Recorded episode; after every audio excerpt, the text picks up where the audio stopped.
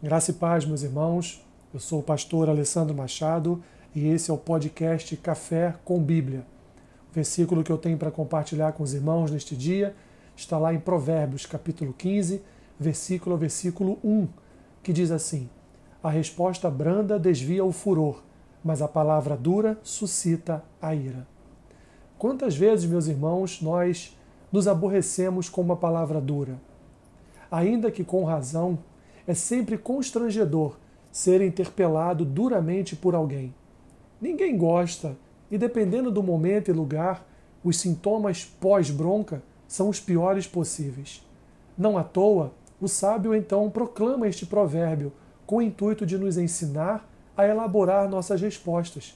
Muitas vezes somos levados à ira por acontecimentos graves, ou nem tanto, e acabamos reagindo de forma desproporcional ao nosso viés cristão. Podemos tomar como exemplos as vidas de Moisés e Jesus. Sei, o padrão é alto, mas são exemplos que devemos seguir. Moisés era um homem extremamente manso. Mesmo sendo líder de um povo de dura cerviz, ele não perdia sua mansidão. Muito pelo contrário, até colocava-se na brecha para proteger o povo da ira de Deus. Dedicou toda a sua vida a cuidar daquele povo. Mas, no único momento em que deixou de lado seu equilíbrio, acabou pecando ao ferir a rocha com seu cajado e perdeu a oportunidade de entrar na terra prometida. Jesus, o exemplo maior de mansidão, como diz lá em Mateus capítulo 11, versículo 29, nos convidando a aprendermos dele, porque ele é manso e humilde de coração. Jesus agiu com uma mansidão enorme em seus debates com os fariseus e demais judeus legalistas, mas em alguns momentos foi necessário denunciar a hipocrisia deles, nomeando-os como raça de víboras, pois enganavam o povo. Também foi necessária a sua reação no templo, tendo em vista todo o comércio ali existente, transformando a casa do pai em covil de salteadores. Há momentos, meus irmãos, que precisamos de verdade ser mais duros em nossas palavras o problema é transformar isso numa regra. Por isso o sábio nos convida a uma vida mansa, buscando sempre desviar o furor alheio através de respostas que testificam nossa vida em Deus.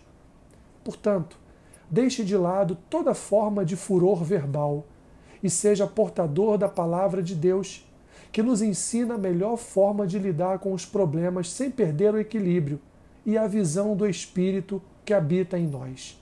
Assim, seja pronto para ouvir, tardio para falar e tardio para se irar. Senhor, ajuda-nos. Ajuda-nos a mantermos mansidão em nossas vidas. E mesmo, Senhor, que as circunstâncias sejam graves, Senhor, que o teu Espírito nos conduza à insegurança e em paz levar a melhor resposta possível as questões mais complexas das nossas vidas.